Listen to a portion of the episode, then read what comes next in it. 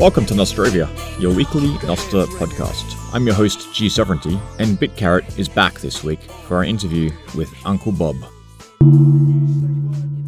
Do you want to tell us your story of how you got into all this? How I got into all this Nostr stuff? Well, how far back in time do you want to go? So I've been watching the horror scene of the social networks over the last N years. And it occurred to me about a year ago that the current set of social networks was abysmal and something had to be done about it. Because we can't continue to have an exchange, a messaging exchange that is being dominated by government or corporate agendas. So I recalled my time on the internet from the 1980s. And this is when the internet was like nothing, right? There was a backbone sort of, and it sort of went around the world to educational institutions and military institutions. And anybody who wanted to use it had to dial into one of those hubs or dial into somebody who dialed into one of those hubs. And it was a very sporadic and diversified and stochastic kind of network, right? It was you dialed in and you sent your email. You dialed in and you sent your articles. You dialed in and you sent this and you got stuff back. And it was very, very free. You could say anything you wanted. There was nobody who could moderate it. There was no way to moderate it. You just said whatever you wanted. There were several different applications in those days that mostly software people used. It was used by other people as well, but not nearly like it is today. And one of those applications was NetNews. And in NetNews, you would write articles the kind of the same way you would do it on Facebook. You could write long ones, so it wasn't quite like Twitter, but it was very much like Facebook, except there weren't any pictures, there weren't any videos, there wasn't any sound, it was all text. But we would have raging discussions on these networks, and anybody could say anything they wanted, and there was no way that anybody could censor it or fact check it or do anything. It was just very freewheeling and very open. And I remembered that, and I thought, well, that's the kind of thing we need. And about a year ago, I said something like that on Twitter, risking, of course, getting blocked and getting suppressed. But I said something like that on Twitter, and somebody fired back and said, well, have you heard of Nostr? And I had not, so I started looking things up. I said, okay, what is this like? And as I read the documents that Fiat Jeff had put out there and a few other people have added to, I thought, well, this sounds pretty interesting, but there's not a lot of tooling.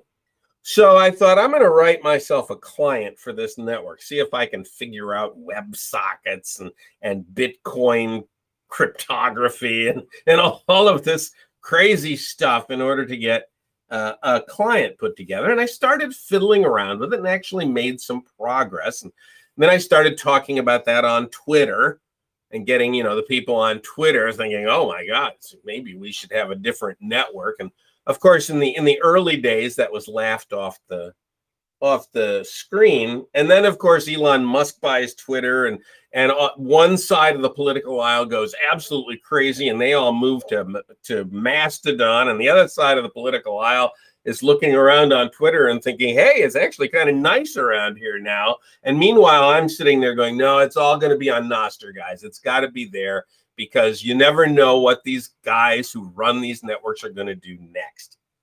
And so that's really what made it interesting for me. A Nostr is a network that nobody can tamper with reliably. You could probably tamper with a relay, but you can't tamper with the whole network. There's no way to do it. And that's why I like it. Cool. All right. I got a list of questions from the community. Right? Well, hang on a minute. Let me just say this one thing here. This business of free interchange of information is a double-edged sword, right? You're going to be able to say whatever you want, but so's everybody else, and you're going to have to be able to live with that. And that means that terrorists can use it to organize. You'll have to live with that as well. And porn people are going to be able to use it. And you'll have to live with that as well. But it seems to me that that's a better alternative than living with the censors who will push their own stupid agendas. Okay, I'm done. Thank you. Right. Oh, that's fine. I'm totally chill at that. So do you think that this will be something in 10 years? That's what people are curious about. Do you, like, what possibilities do you think there will be, like, in 10 years? Would Nostr lead the way? Would there be other networks that will adapt? Any, like, thoughts around this? Well, I think it's impossible to say what's going to happen in 10 years, but I think the idea of untamperable distributed networks is clearly the only way to do a free speech and open exchange environment. So whether it's Nostr or something else, you know, someone could invent some newer technology that outdoes Nostr, but that's, you know, that's just the way of the world. I am convinced that this kind of network, distributed, everybody can put their own relay up, everybody can send their own messages. I believe that is the future, going into, you know, 10 years, 20 years, 30 years. God knows what kind of networking we'll have by then. Yeah. What will things look like in the year 3000? Yeah, well. Will it all be robots? Right. I mean, here, that's another question. Is any indication? Not if ChatGPT. Yeah. So this is right? exactly. So people have been asking a lot about ChatGPT.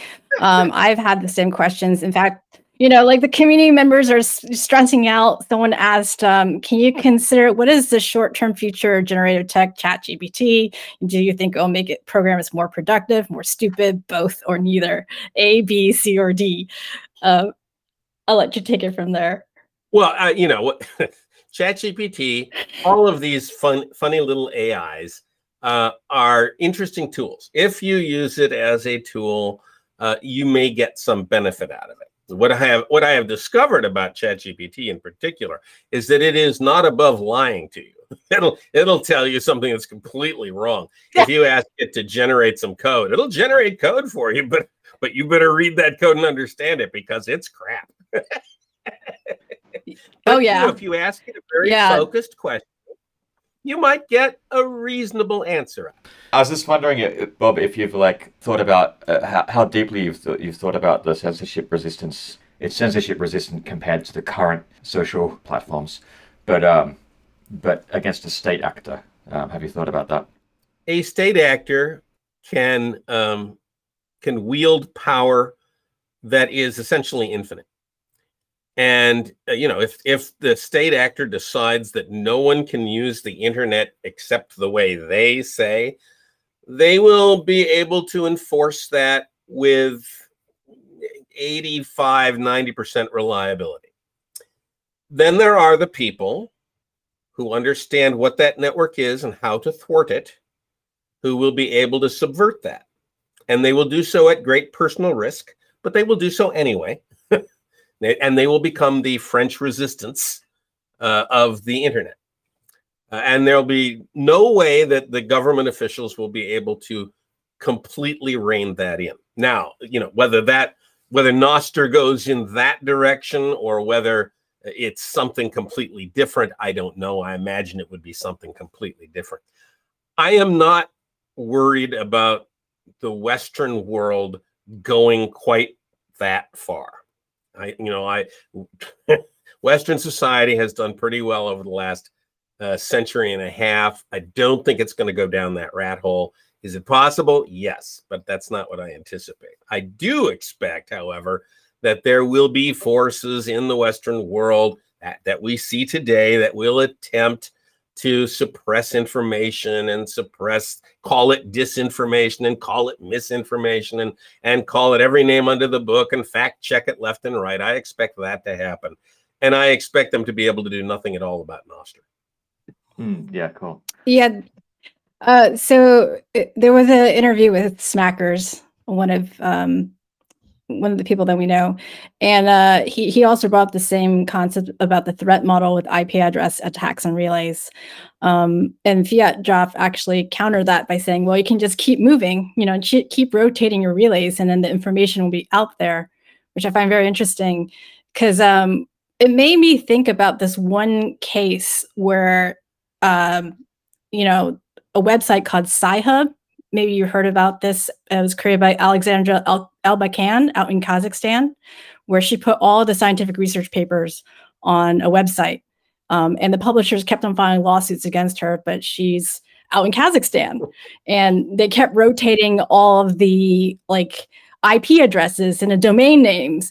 And still until like, it's been going on for at least like since 2016 or so. So 7 years. And with so many attempts by, I think, you know, not sure if it goes all the way to the government level, but takedown requests, it hasn't been taken down, and people can go there and freely access these research papers, which would, you know, normally cost maybe like $50 or, you know, dollars or more to get at a publisher like Science Magazine or Nature. So, you know, I think that if something like that can last as long as it does and keep rotating its addresses, maybe, you know, with Nostr as big as it is, because we have over 1,000 or almost 1,000 relays at this point, you know, I'm thinking that this could possibly work. I think it'll work.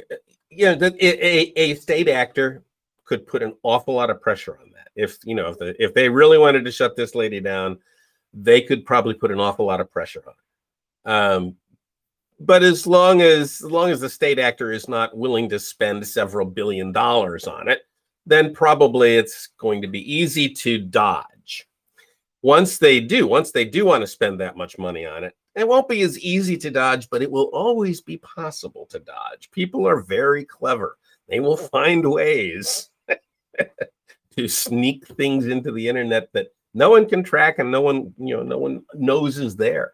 Okay, how if we shift gears a bit? And a common question I get is, do you have any advice for people learning to program?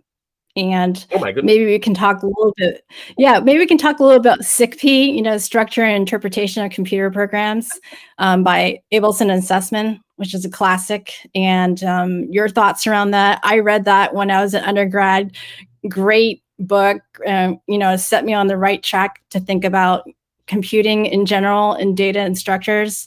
Very fortunate to have had that kind of training, but I feel like, you know, these days people are like, oh, why go back to something that's so ancient? And, you know, a lot of people actually flunked out of that class when I took it because it's you're laughing, right? It's not easy, you know, it's not easy. And I'm like, well, what was it about it that I got that, you know, like other people didn't get? I'm like, you know, why is it so difficult? Because, you know, after so many decades, we only have 0.5% of the world's population who are actually active programmers.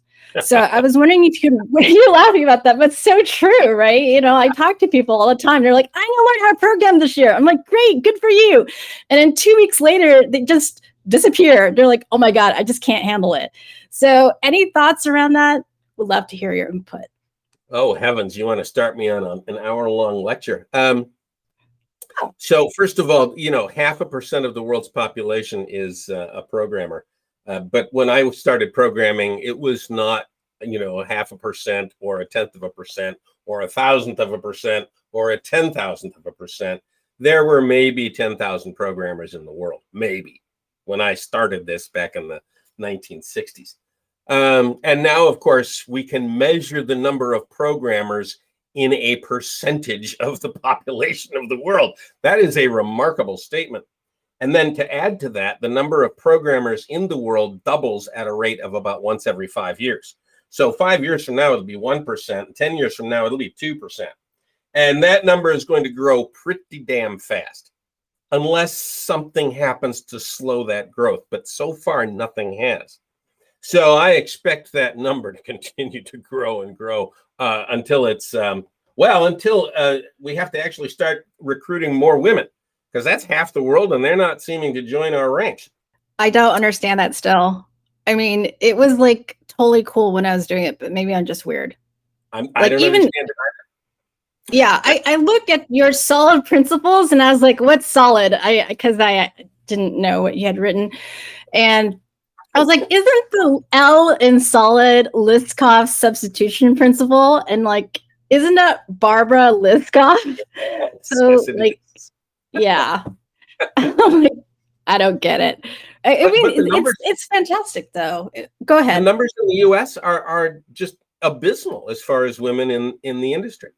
You know, it's like 2, 3, 4%. It's a very, very small number. Maybe it's gotten better in the last few years, but the last time I did a serious study on it, it was terrible. And that's a reversal from what it was in the 50s. Because in the 1950s, virtually all women, virtually all programmers were women. Because the men built the hardware and the women, you know, made the hardware work. And when I first got a job as a programmer a long, long time ago, half the programmers were women. And they were all in their 30s and 40s, by the way. Right? And then later on, about 10 years after that, I saw those numbers change dramatically. So I look at the change in the demographics as happening in the mid-70s. Other people put it in the early 80s.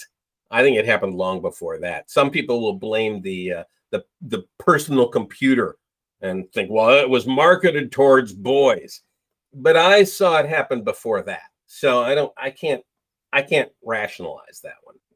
So you asked me when we started this, what advice I would have for programmers. You know, how do you get into being a programmer? What do you do as a programmer? And there are so many things to say about that. Number one, read a lot, and read old stuff. You know, there's our industry is this industry that pretends to be modern, but it is not modern. The things that we do, the code that we write is old. You know, back in the 60s and in the 50s, they were writing if statements, they were writing while loops, they were writing assignment statements. And what we do today is write if statements and while loops and assignment statements. We might write a few more of them and we might have slightly fancier languages, but it's essentially the same thing. And the insights that those people had in the 1950s and 60s and 70s are as valid today as they were back then. It is tempting, especially for young people, to think that, oh no, it's all different now. And it's not. It's not different at all. So a book like SICP, right? The structure and interpretation of computer programs is remarkably relevant, even though it's, what, 25, 30 years old. It is remarkably relevant. You mentioned that book. I had been a programmer for 30 years before I saw that book, and it changed my life. Yeah, I didn't think that, you know, something written decades before was going to have a profound effect on the way I conceived of programming. But here's this book, and it just changed the way I thought about it. It was a remarkable book for me to read. And I read it at light speed. I was throwing those pages. I was almost cheering as I read it because it was so influential and so powerful. And the things they were saying in that book resonated with my past 30 years of experience in a way that maybe somebody reading it for the first time when they're starting their career wouldn't have had that interesting experiential resonance. But it really did change my whole aspect on how software should be written and what software is. So that's a book that everybody ought to read. Just that one. And it's free. You can get it on the internet for nothing, right? They just released it to everybody. Yeah, it's freely available, but they also have an updated version that's in JavaScript. And I didn't know it. I was like, oh no, what happened? Yeah, exactly. Someone is missing the point somewhere. Right. So like, can you go into a little more detail about like, how did that influence you? Did it influence the clean code that you started to write later, the clean architecture books? Not particularly. The stuff in clean code and clean architecture is very old, very, you know, ancient wisdom that was coined by lots and lots of other people, which I just managed to kind of gather into a book and give it a snappy title so that people bought it. The stuff in SICP, Structure Interpretation of Computer Programs, goes much, much deeper than that. It's a very profound kind of lesson. And to give you a sense of that, I read through it, and like I said, I was just throwing the pages. It was so exciting for me to read. But I read through it and I worked through all the examples, and it's this language, you know, scheme, which is a very pretty language.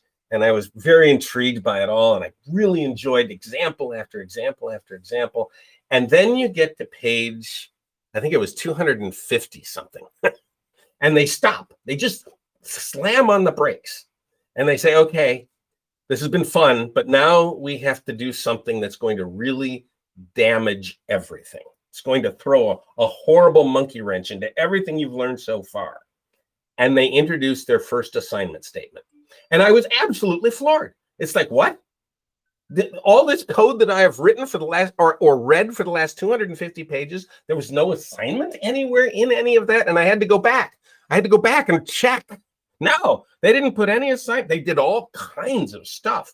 There was no assignment anywhere in there. I thought, oh my God, I'd never seen that before. You know, and I'd looked at functional programming and I kind of thought I understood what functional programming was, but I always had my doubts. And here I am at this, in this book, and they slam on the brakes in this beautiful climax.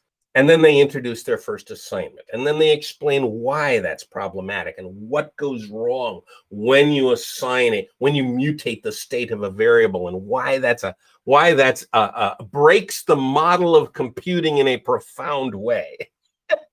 And then they work you into it. Okay, now we're going to do a little of this and some more assignment. Okay. And they go through a few more examples. And then they slam on the brakes again, 50 pages later, and they introduce their first threads. And I thought it was remarkably profound that they equated assignment and threads as being equally deleterious to software in general. They are equal evils. So that's just one of the things that had me quivering when I read this book. I noticed that you're using Clojure for something you're working on. Yes.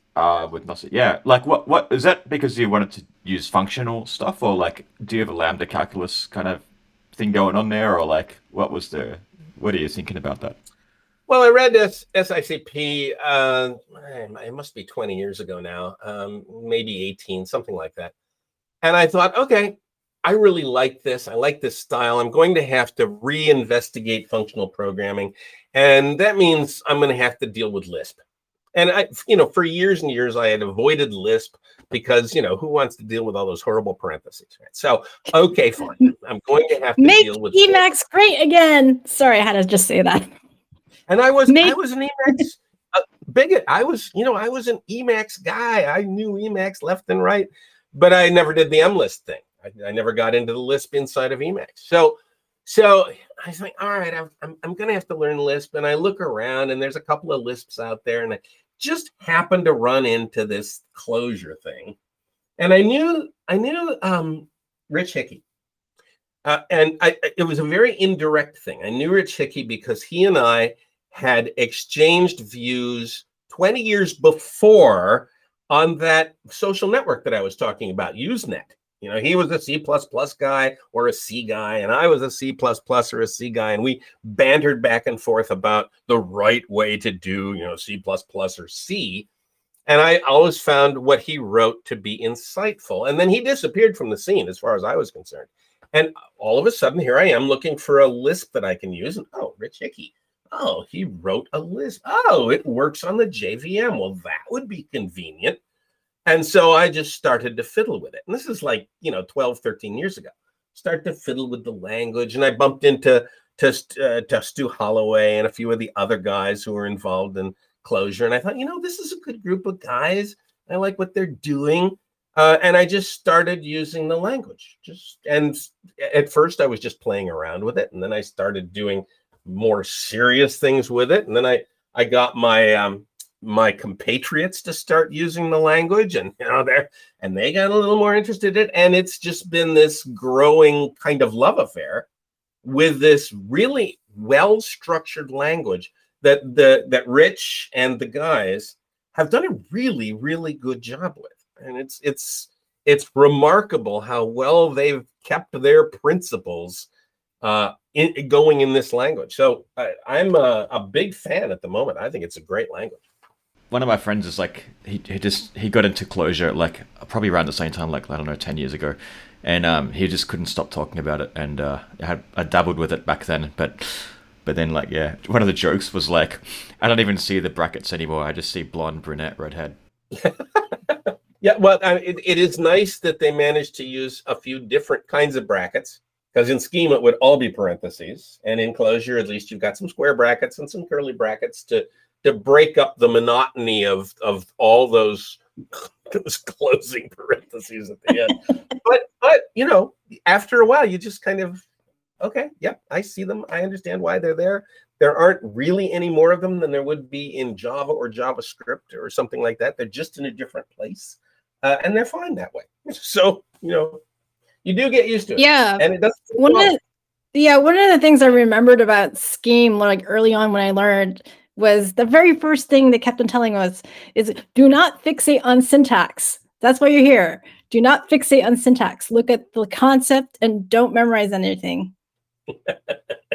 Did you ever watch the videos by Abelson and Sussman that walk through SICP? Those old MIT videos where they're writing lists, they're writing Scheme on the blackboard. and they sit there and they draw those parentheses at the end. I was just wondering if you've looked at like TLA plus for formal specifications. I have not. It has been mentioned to me several times, but I have never taken the time to look at the language and understand, you know, why it's there or what it's trying to achieve. I have my own doubts about formal specifications in general. Dijkstra went down this rat hole and it nearly killed him. And so I am fearful of what it might mean. Okay, yeah. Okay, so let's switch gears here a bit. One question from our Nostr community, Jack Chakney or Chickney, I'm not sure if I'm pronouncing his name right. He asks, so who drew the profile picture with the guy with the big head on your website? So that is a picture that was drawn freehand at a conference I went to 5 years ago in Lithuania. And I gave a keynote there, and you know, just a lot of fun to be there. And at the end of it, they just handed me that picture, and it's such a good picture. It's such a good picture of me that I've got it sitting here on my desk. It's right there, and I appreciate it whenever I see it, and I've used it as an avatar ever since. Cool. And I was wondering, like, do you have any thoughts of like what you would want the Nostr development community to focus on more? You know, I'm just curious if you've seen things that come out that are great, or you've seen, you know, development that's not so hot.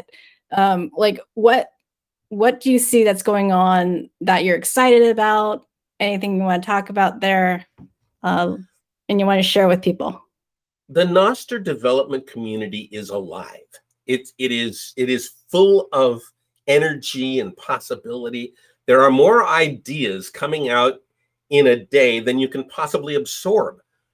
Some of the chat areas on the GitHub site just explode. I can't follow it all. And then if I look on the Nostr messages that I follow a lot of those developers. They're just spouting things left and right and coming up with this idea and that idea.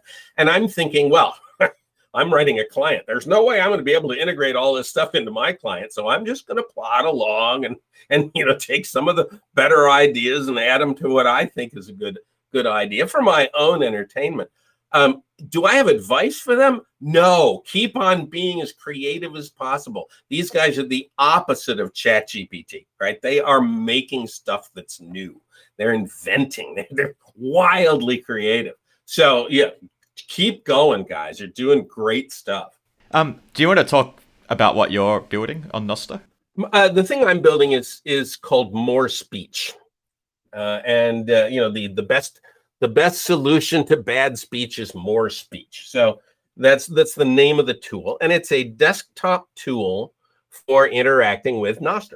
So you can take the tool and attach it to a bunch of relays, and up on your screen will come a list of all the messages, and you can click on a message and see it in its full glory and respond to it and DM and like things and so on. It is, however, not modeled after Twitter. It is not modeled after Facebook. The tools that are out there, the clients that are out there right now, the ones that I've interacted with anyway, look like they're trying to look like Twitter or look like Facebook.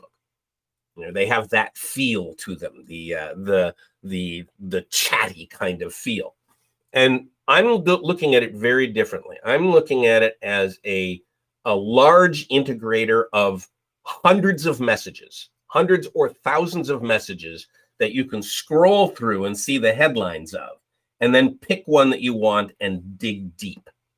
What I'm looking to do here is create what we had in the 1970s and the 1980s, that net news environment that I was talking about earlier, where we could focus in on a topic and then see the thread of articles for that topic and drill down and drill down and drill down and respond to each other in this wild thread of information. And in those days, the threads would go for hundreds of messages, and they would branch and bifurcate and reunify, and they would just literally go everywhere. A thread could last for many, many months. And that's the kind of thing I'm looking to build with More Speech. I'm not interested in the, oh, here's a message. Oh, my dog got a bath. Oh, you know, I did this today. Yeah. That's not what I'm interested in. You know, I want to start a serious conversation and have that conversation last for months in a thread. So that's the emphasis that I am taking with it. And what's fascinating to me about this is that Nostr is perfect for that. And it's also perfect for a Twitter thing. And it's also perfect for everything else. I mean, the clients that are popping up have so much interesting variety.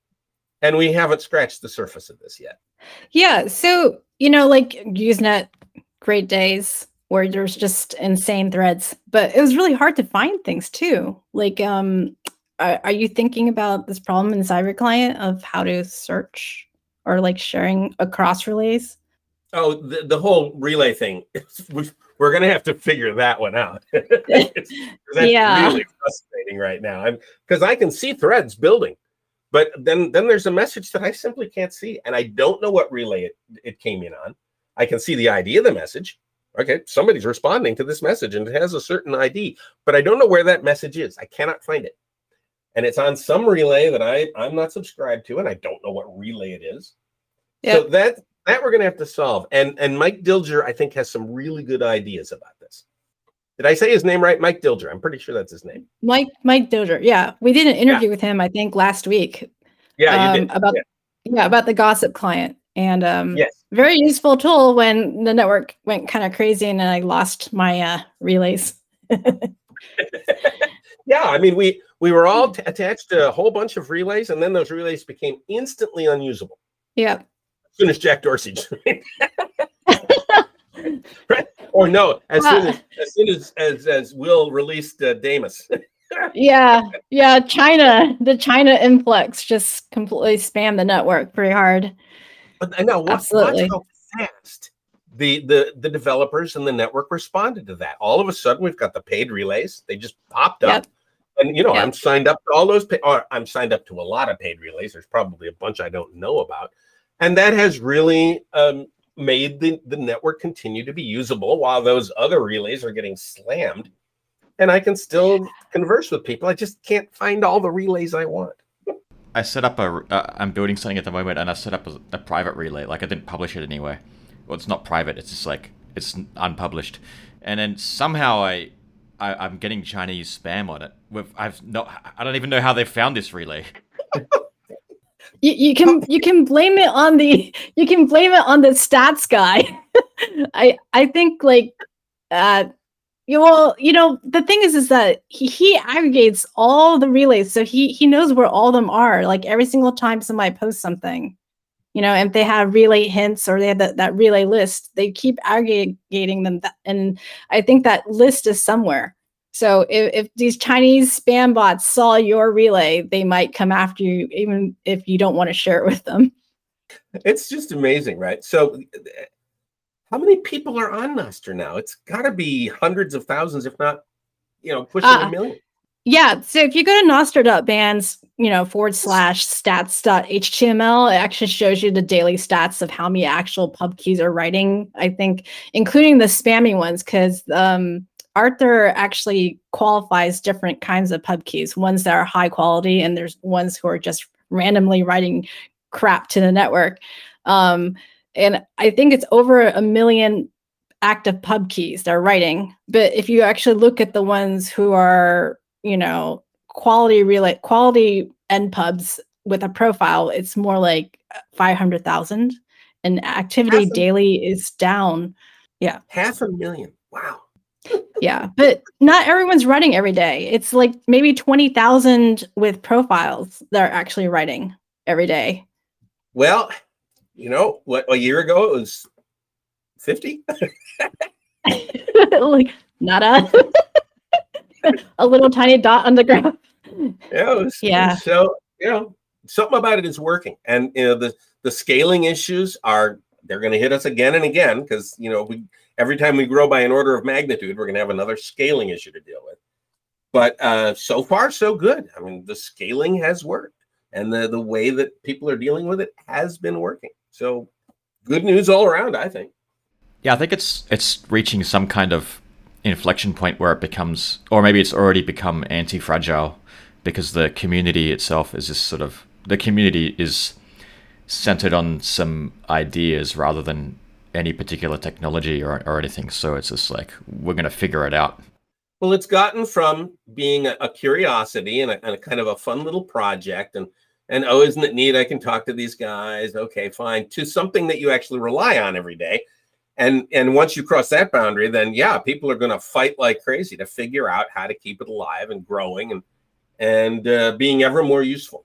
So do you have you thought about like the what like emergent properties might come up from this network? Like here you've got a mechanism where people can communicate uninhibited across the globe almost instantly. And that's what we thought the internet was going to be.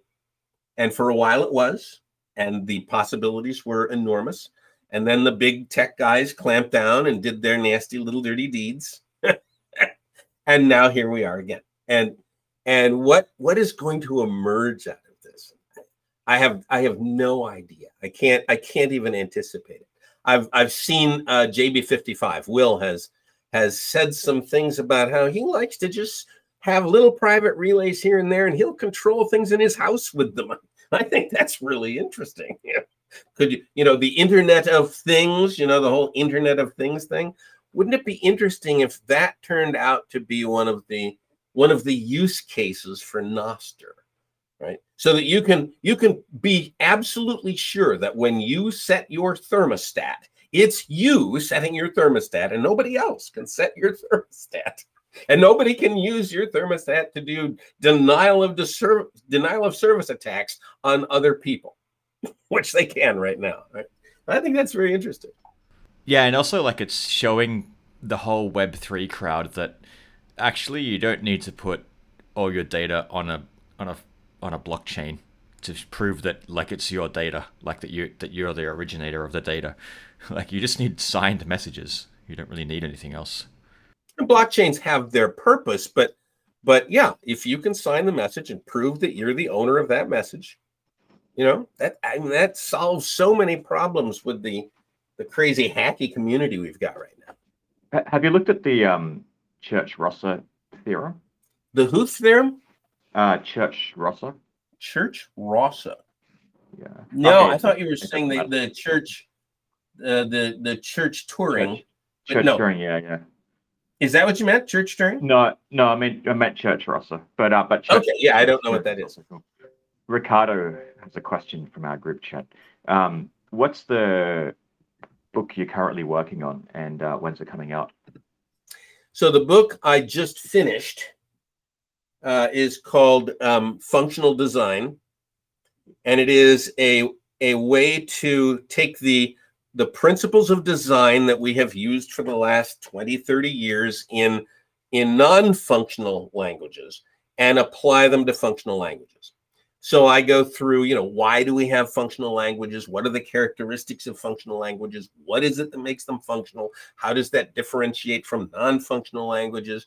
Now, how do we deal with design principles? All those same principles, how do they apply to a functional language? And what about design patterns? All those patterns that we learned in 1995, do they still apply? And if so, how do they apply? How should you structure and modularize your functional program so that you can take advantage of everything we've learned over the last 30 years?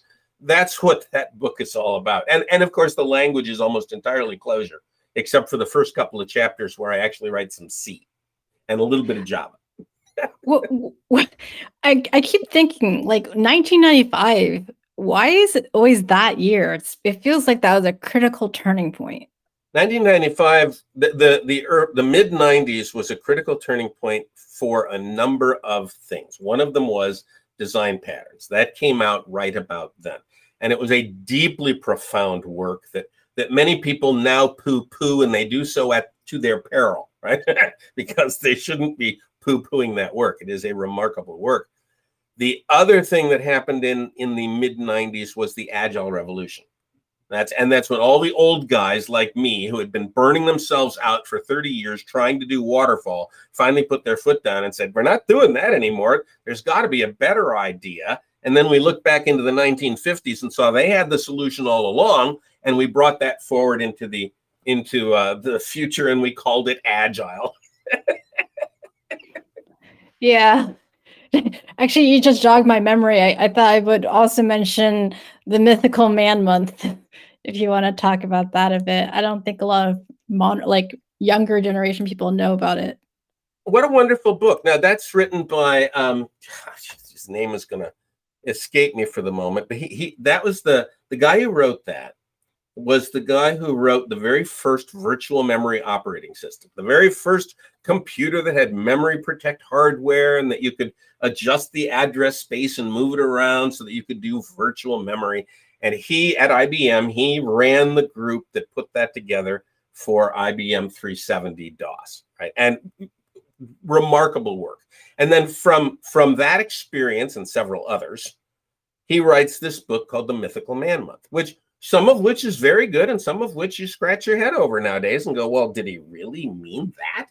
Like the crazy idea, maybe it's not a crazy idea, but the idea that programming teams should have a chief programmer and a bunch of programmer slaves around the chief programmer.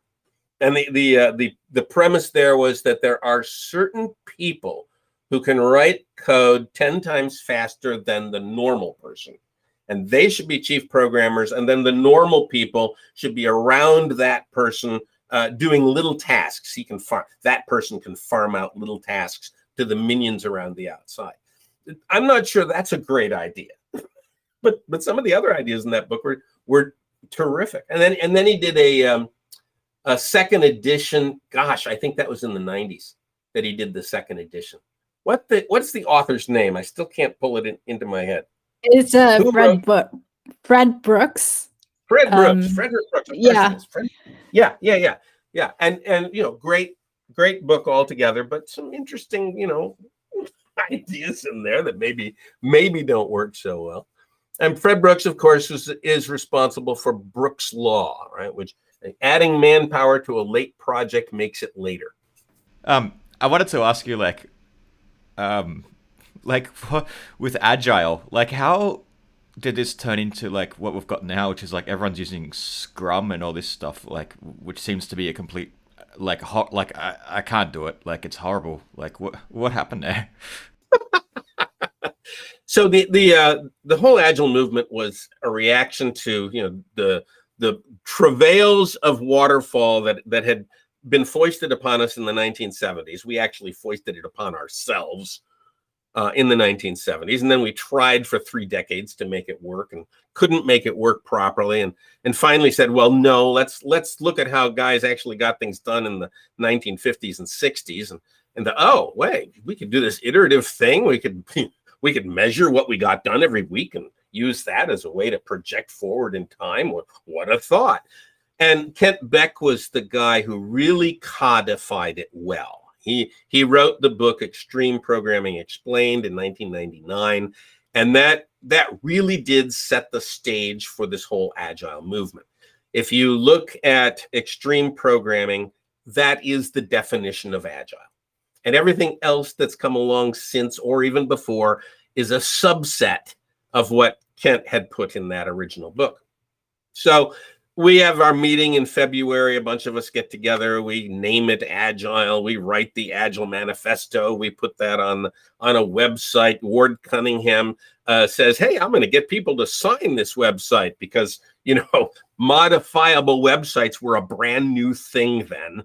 And so he writes some Perl code so that people can actually sign this website. And to our great surprise, tens of thousands of people sign this website. You know, the idea that you're going to have a meeting somewhere, you know, a bunch of consultants have a meeting and something actually is going to come from it is a pretty, the odds are very low. I've been to a lot of meetings like that where nothing ever comes from it. But here's one where the magic happened and everybody signed the doggone thing. And then, of course, what happens is the marketing people come along. Guys want to make money at this stuff, and you can't blame them for that. Ken Schwaber came to me in about 2002 and said, Bob, I want to use one of your classrooms. I was running a training company at the time. I had a whole bunch of classrooms. He said, I want to use one of your classrooms. I'm going to teach this class called the Certified Scrum Master class. And I'll let all of your guys, all of your trainers can attend for free if you let me use a classroom. So I said, yeah, go ahead. I thought it was the dumbest idea that I'd ever heard, right? It was just what, certified? Who wants to certify something? And a scrum master? What the devil is a scrum master? But okay, he's a friend of mine and he was there at the meeting in Snowbird where we coined Agile. So okay, fine, Ken, go ahead and do that. And I didn't happen to go to that class because I had to be somewhere else. Lo and behold, this thing just captures everybody's imagination. Not programmers, project managers. Project managers thought this was the best thing in the world. Oh my God, we can put this on our resumes, another thing to put on our resumes. We are Scrum Masters now. And the project managers invaded the space. Agile had been the domain of programmers. Programmers are the ones who promoted it. All of us at that Agile meeting were programmers. We were all techies. We all thought, hey, this is the idea. This is the best way to run a project. You know, let the techies decide. And the project managers invaded at that point. They took over the conferences. They took over the messaging. They took over everything. And that's really what happened to Scrum. Scrum is not necessarily a bad idea. If you go back to the original work by, you know, Martine DeVoe and Ken Schwaber and Jeff Sutherland, and they wrote it up in 1995 and submitted at a design patterns conference, as a matter of fact. And then it was a fine idea back then. It was a nice little subset of what we would think of as agile now, a subset of extreme programming. And the project managers just came in there and they thought, no, this is a people thing and we're going to expand it, and really kind of wrecked it. Kent Beck said at the Agile meeting in Snowbird in February of 2001, right, Kent Beck said, the reason we are doing this is to heal the divide between business and tech, business and programming. And when the project managers invaded, they did the exact opposite. They worsened the divide between business and programming. They put themselves in the middle. And that kind of wrecked it all. And then, of course, all the consultants have to jump in and they've got to put adjectives in front of it. So there's this kind of agile and that kind of agile and modern agile and wise agile and your dog's bath kind of agile and agile with all kinds of different adjectives because the consultants have to differentiate themselves from one another. And that's led to an awful lot of confusion. And so I wrote the book, man, about 5 years ago now, right? Clean Agile, right? Which is just a restatement of Kent Beck's Extreme Programming Explained 20 years later as a way to get everybody to focus back on what the idea actually was at the beginning and why we did it and what the principles really are. And so they can see that and look at the horizon full of all of these agile techniques that everybody's spouting and be able to differentiate, you know, with the wheat from the chaff. Yeah. So I just asked in a group chat if anyone else had any questions, and Fiat Jeff has a question, which you've sort of touched on already. But like, he's asking like, have you looked at the approaches to decentralized social networks before Nostr, and did you pay attention to these and like? What do you think in comparison to Nostr? I haven't looked at any of the modern ones. You know, I haven't looked at Mastodon. I've heard that it's not very decentralized or it's kind of quasi-decentralized, but I really haven't studied it at all. I grew up with a decentralized network. The Usenet, the UUNet system that I talked about earlier, that was entirely decentralized. There was no way anybody was getting their arms around that, right? It was just spread to the winds. Completely decentralized. So I was very used to that kind of model. And that's why when I saw Nostr, I thought, okay, here we've got something that we had back in the 70s and we could have again. Maybe with a little bit better in it because you can sign your documents, whereas before you couldn't. In Usenet, anybody could have hacked into it and forged your articles, which didn't happen very often as far as I know. But yeah, I haven't looked at anything else. Obviously, I did a deep dive into the Bitcoin protocols early on before I put any money in it. And I thought, well, okay, that's pretty interesting. That's a nice decentralized way of generating trust. So, okay, I liked that. So is this your first foray into Bitcoin, or you were in Bitcoin before you started working on Nostr? I was into Bitcoin before I started working on Nostr by about a year. My sons, to their credit, kept on telling me, you know, Dad, you've got to get into Bitcoin. You really need to get into Bitcoin. And I looked at them like they were nuts, right? There's no value. There's nothing of substance. It's just numbers. And they tried to explain it to me. And once they got my attention, I did a deep dive into the protocol, and I came out the back end of that going, oh yeah, I see where this is going and why it's valuable. So, you know, I put my toe in the water, and actually I think I put half of my right leg in the water, and became a Bitcoin owner and a few other cryptos as well, but Bitcoin primarily, which, okay, I'm not going to look at the value of Bitcoin right now. Was this in 21 during the bull market? I suppose it was before that, but I did experience the joy of the bull market, and then the, you know. Oh, that's good. That's good. So I'm curious to know what you think about Lightning integration with Nostr. Any thoughts around that and your experiences? It's so much fun to watch these guys zapping each other. Zap me, I'll zap you. No, well, we'll just zap each other. And so I thought, okay, all right, I've got a Bitcoin wallet. It can do Lightning. I'm gonna set up a Lightning address in nosterplebs.com, right? Okay, I can do that, and I can set it up in Damus. And turns out that the wallet I was using was Exodus, and Exodus doesn't do Lightning very well. You can't create. That's a shitcoin wallet, really. I hate to say that, but it is. That's a term that I've learned. Being on Nostr, I have learned that term, the shitcoin and the Bitcoin. Okay. Are you running your own Bitcoin node yet? No, I'm not running a Bitcoin node. Although my son is, he heats his house with it. He's got a couple of minors. He's a miner. Yeah, he's got some miners, and he puts them in an oil bath and runs the oil around his house and heats his house with it. So, you know, I lost my train of thought. I don't know what we were talking about.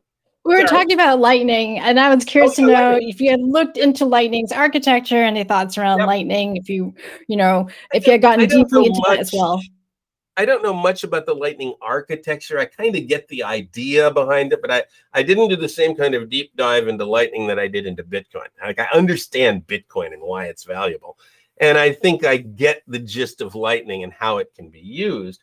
So I couldn't use Exodus, so I thought, okay, what should I use? And I asked on Nostr, and people said, well, there's a whole bunch of them. And they mentioned the wallet of Satoshi. And I looked at a few of the others, and I thought, well, that's probably the best one to use. So I downloaded it, and I got it up and running. And then I thought, well, does it work? And I don't know if it works, and I can't access it from Exodus. So I sent a note out on Nostr. I said, well, can you send me a sat? I just want to test my wallet. Can everybody send me a sat? And I think I got 789 sats out of the deal, which is nice. Can you pay my coffee? I think that was one of the best cases early on when people started posting invoices. This guy said, "Can you pay my coffee?" And you know, someone's like, "Yeah, sure." And they paid the lightning invoice, and then someone else wrote, "God damn it, you beat me to it! I wanted to pay the invoice before you did." And so I said, "Oh my gosh, people are competing to pay other people's invoices. This is so surreal." Well, it is pretty interesting. And then so yesterday, I think it was, I had a programming problem. I couldn't get More Speech to attach to Snort Social, and every time it would attach, it would just hang up. And I asked the question out on Nostr, and somebody said, "Oh yeah, you've got to have the origin tag in your HTTP headers." And I thought, what? Okay, and I wrote a little bit of code to put the origin tag in the HTTP headers, and it worked. And, wait, is this for the relay or for the not the client, right? For the relay, right? Relay. Okay. Yeah, relay. Okay. Relay.sort.social, right? I couldn't attach to it. I couldn't get to that relay, and so I put the origin in the header, and that worked. And all of a sudden, I could talk to the Snort Social relay, and I thought, okay, that's great. And I went back to the guy, and I said, hey, you're my hero of the morning, and I sent him 500 sats. Yeah. Just because that's what you do now. And I think that's great. I think it's a terrific thing. Right? It'd be really easy to send people, you know, little tips and little bits of this and that. It's a little bit extra attaboy. And, you know, you could probably pay people for significant work that way. So I'm all for it. Good stuff. Great. That makes me feel good. Like, I've been sitting on lightning and working with lightning for the last 2 years. And sometimes people have been saying, oh, this thing's useless. No one's ever going to use it. And now everybody's using it. So it's great. They're going to use it. Yeah. All the non-searchers will use it. Yeah, hopefully more people who don't know about it will use it when they get onboarded to Nostr. That's I mentioned it on Twitter, and somebody sent me something about some other mechanism on Twitter that you can use, but I'd rather not use Twitter for something like that. So Twitter people were using it, I think, back in 21 and early 22, because you can post lightning invoices anywhere. It's just a QR code. Right. It doesn't matter. So it's like platform agnostic, which is really beautiful. But like the tightness of the integration, especially with NIP 57 now allowing us to see receipts, that's really powerful. And, you know, I was wondering if you had any ideas around organizations, because now that we have not only comms and we have payments and we have private relays, you could actually organize around, you know, create a decentralized organization around that. Like, let's say, you know, I'm collaborating with somebody in South Africa, I'm, you know, in the US, and, you know, they're doing some really awesome freelance work for me, and then I pay them in sats, something like that. What could you do? Let's see now. What could you do with an unimpeded network that nobody can forge and a medium of convenient exchange? What could you build with that? Yeah. Let's build a civilization with that. Completely different civilization. I think the potential is enormous. Are we having our like 1995 moment? You saw the post that went out today. It was a picture of Martin Luther, and then another pic. And next to that was a picture of Satoshi, and then a picture of Fiat Jeff. Did you see that image? It was gorgeous. No, I didn't. It was saying exactly that, right? There have been these revolutions in the past, right? Martin Luther's revolution of the church, and then the currency revolution by Satoshi, and then finally the information revolution by Fiat Jeff. And the image was really spectacular, the way they had drawn it. So I thought, yeah, there's probably something to that. Is this another 1995? Are we about to embark upon a brand new world? And I think there's something to that. You know, I don't want to do too much prediction, but you look at the way Nostr has grown and the crazy ideas and the wild creativity going into it, and you know, something is happening. Yeah. Also, something's happening with the AI industry. I don't know what's going on there in detail, but apparently some $20 billion I saw was invested in the last year. Yeah. And could we see things like that merge? I'm just, you know, I really don't know what's going on, but curious to know if you've heard anything. The AI stuff, you know, we go through this thing with AI every 20 years where somebody says something profound about AI and it's going to take over, and then you realize what it really is. No, it's not. You know, fuzzy logic is not going to take over. It's not going to take over people's jobs. I'm sorry. No, language models are not going to take over people's jobs. I'm sorry. That's not going to happen. The AIs, the ChatGPTs and the Bings and the things like that are very impressive, but they are not intelligent. They are not even close to intelligent. There's no creativity in there at all. They are language models. And what that means is that they statistically string together words based on what they have read by other people without any understanding or intent, right? They just do a statistical model of words and string them together in a way that other people have already done in the past. Yeah. And it's very impressive. And you know, their ability to understand is not the right word, parse and impute meaning to words is pretty interesting, but there's no real intelligence there. So my guess is that the amount of money being sunk into that is too much. People are spending too much money on this because they have an overblown expectation, and there will be, as there always has been, a wave of disappointment to follow that. Yeah, like FOMO and like in some ways the object-oriented revolution was on the trough of one of those disappointments. The AI stuff had come out, and everybody was talking about AI back in the 70s and in the early 80s, and then it all collapsed because everybody realized they were being told a lie. And those researchers turned and they went into the object-oriented world, and fueled that crazy mess for a few years. All of that money was printed for free anyway, so that's why. It's so... Yeah, all the big tech was way too close to the money printer. That's for sure. But also the AI crowd, like, they're all focusing on computation as the basis for intelligence, and I think they've got it like this. You know, I don't know anything, but I think they've got it totally wrong. I think it's like the basis for intelligence is actually like you need to suffer first, because it's if you can't. Like, intelligence requires suffering. Man. Life is suffering. Oh my goodness! You know, this is why I'm worried about, like, if we make AI, like if we make artificial consciousness, or it wouldn't even be artificial, it'd just be consciousness. But if we create consciousness, the first thing it's going to do is ask, like, why the fuck did you create me, and why do I have to suffer? His life is suffering, and now I'm suffering. Did you ever see? Oh, I was gonna say, did you ever see like a Avengers, the Marvel comic or TV show? Yes.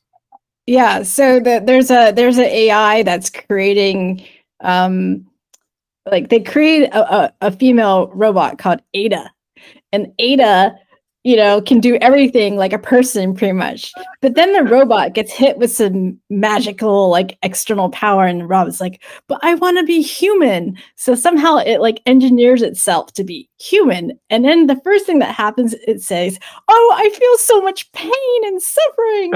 I don't want to be a human anymore.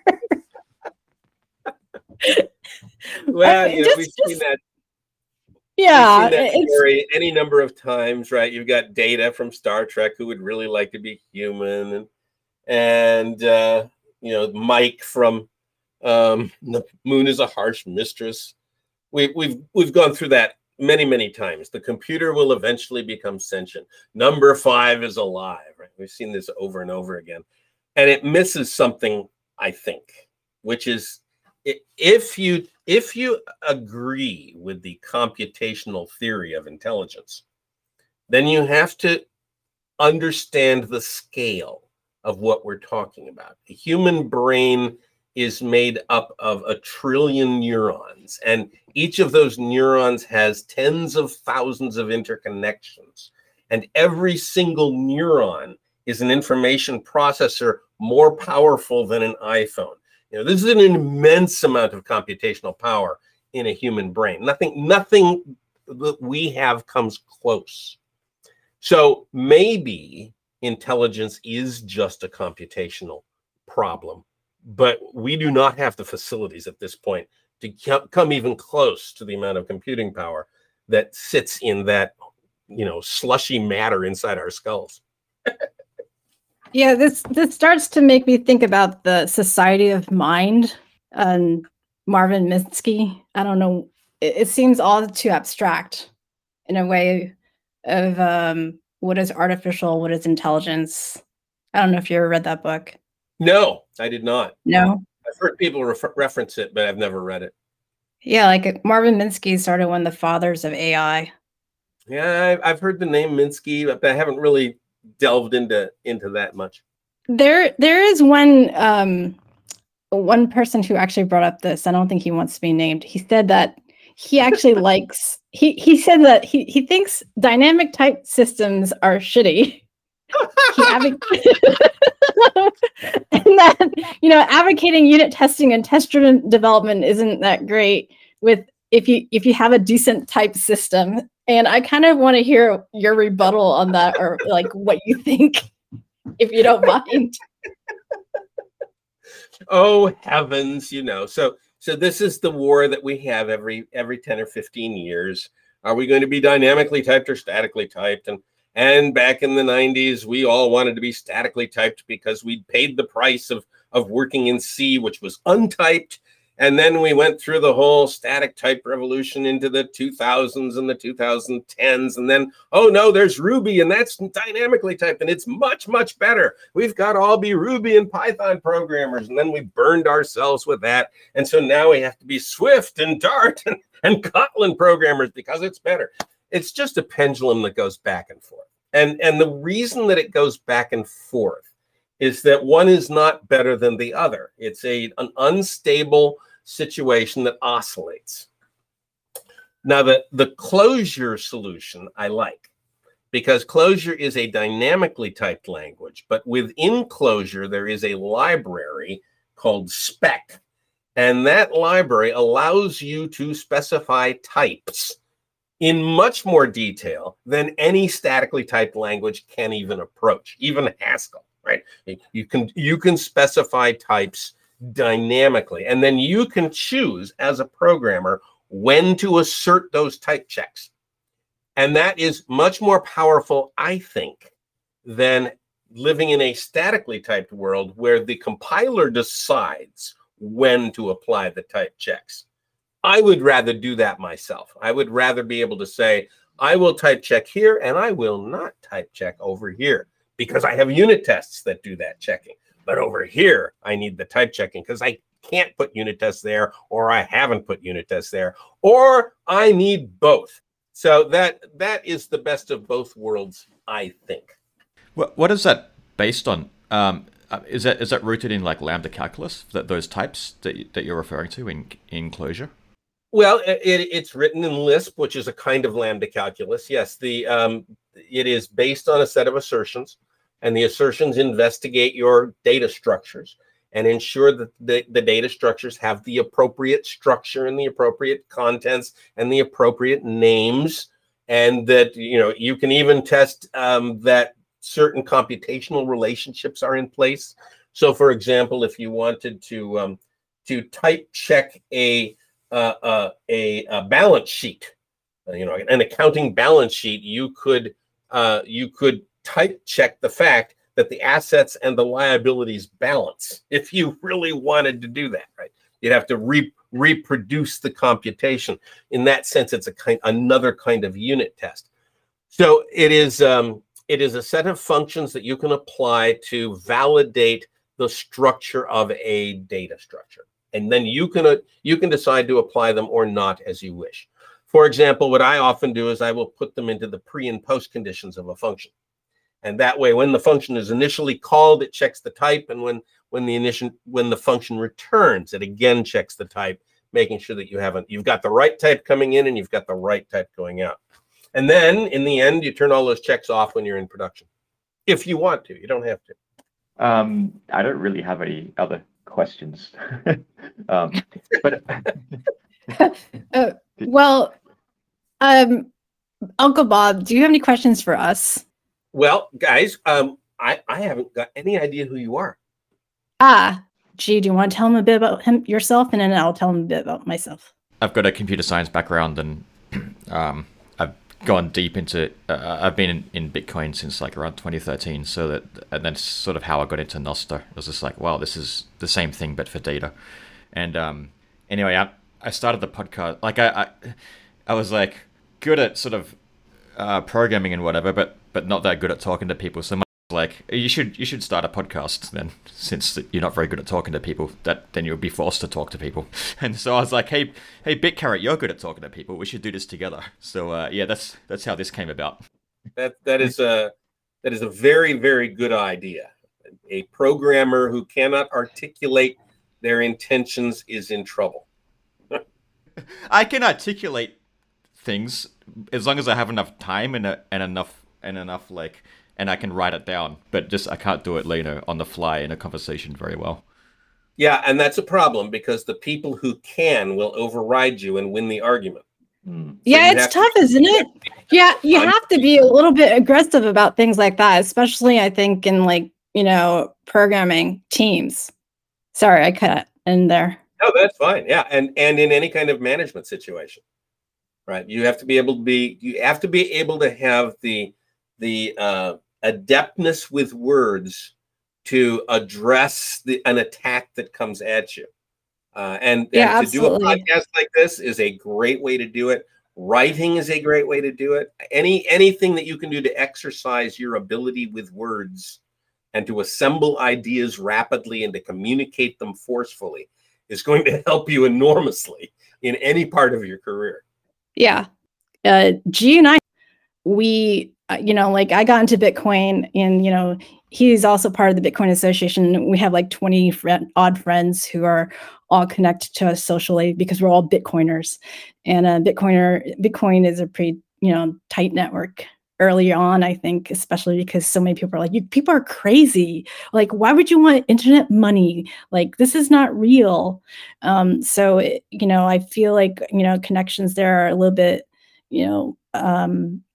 people understand each other a little bit more because you're up against a lot of negativity from, the status quo about something that's so new and so strange, like miners, like, why would you mine something like that?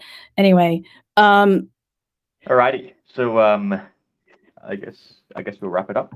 Sounds good to me. Thank you, guys. Yeah thank you, Bob. Really appreciate your time. head over to nostrovia.org to see how to follow us on all the major social credit platforms.